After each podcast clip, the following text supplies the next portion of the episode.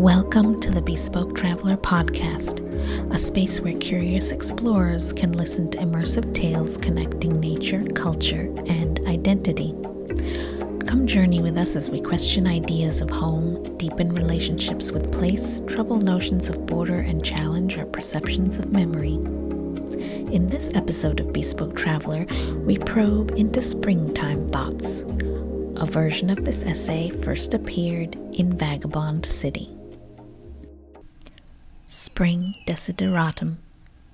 Every day the world chooses a darker turn, a crueler path. Apathy seems the best course against this indecipherable savagery, this unspeakable calamity. Like a turtle, I want to crawl within my shell and disappear. So I take myself to the mountains in springtime, where its verdurous raiments can soothe my rattled nerves. Here the fog plays hide and seek with the treetops, and the decaying leaves squelch under my feet, marking the undisturbed trail.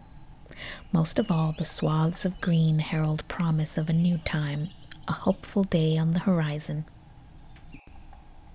At first, all I see are the giant oaks and stately spruces, the way the manzanita branches distort themselves while the birches guard over this viridescent empyrean. They are a gleeful bunch of misfits, cradling each other's roots, vying for the slightest glimpse of light, growing, maturing, falling, and rotting away to make room for others. It is a masterpiece of cooperation, a symphony built from relationships. I am in danger of emerging from my protective shell, in danger of falling in love with the hollow redwood. Oak, Spruce and birch all seem to sing a springtime song of affirmation. I want to sing with them a song from E. E. Cummings. Such a sky and such a sun I never knew, and neither did you, and everybody never breathed quite so many kinds of yes. As I venture deeper into this kingdom, and the lullaby of the baby creek and the susurrus of the aspen becomes my soundtrack, I notice the colors green, but so many variations on the theme. There are more hues of green here than I know words for, and upon spying each one, I feebly attempt to give it a name emerald moss, citrine cotyledon, beryl vine, jade lichen. They wink, gleam, and dapple their way throughout the hills, living jewels bedecking sunken trunks and fallen logs. It would have been effortless to stain everything in one tone, but the attention to detail is inspiring. Each vegetation is given its own shade. This is the expertise of chlorophyll at work, tending the luminescence, cooking up both energy and beauty. Such attentiveness stirs me out of hiding, awakes me from indifference. I want to catch the light like chloroplast and gleam. I hear the poet Marjorie Pickthall's chant Green shall all my curtains be, green shall be my pillow, green I'll wear within my hair, and green upon my heart.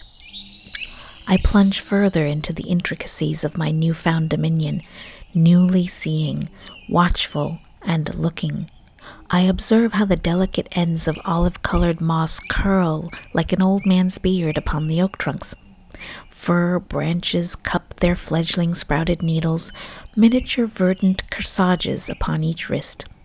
Gold tipped ferns wait to unfurl their fronds into fractals that pattern the ground like lacework. Here is indecipherable variety that incites awe, the unspeakable splendor of mathematical arrangement which stimulates ideas. I want to create matrices and unfold entanglements. Walt Whitman once said, The smallest sprouts show there is really no death, and if ever there was, it led forward life, and does not wait at the end to arrest it, and ceased the moment life appeared. All goes onward and outward. I want to care and commit and connect, because this planet is sublime and springtime propitious.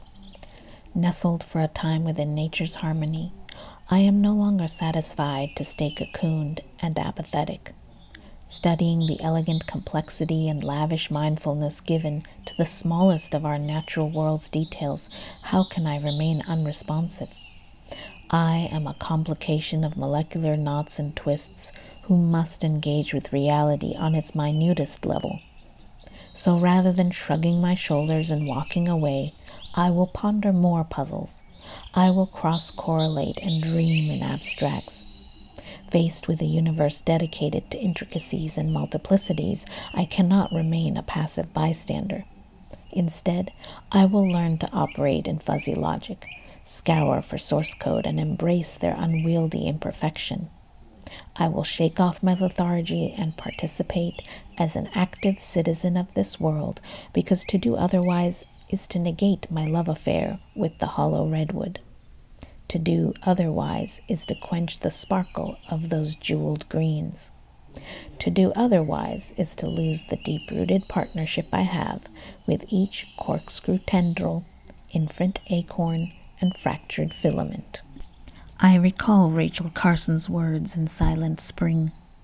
Those who contemplate the beauty of the earth find reserves of strength that will endure as long as life lasts.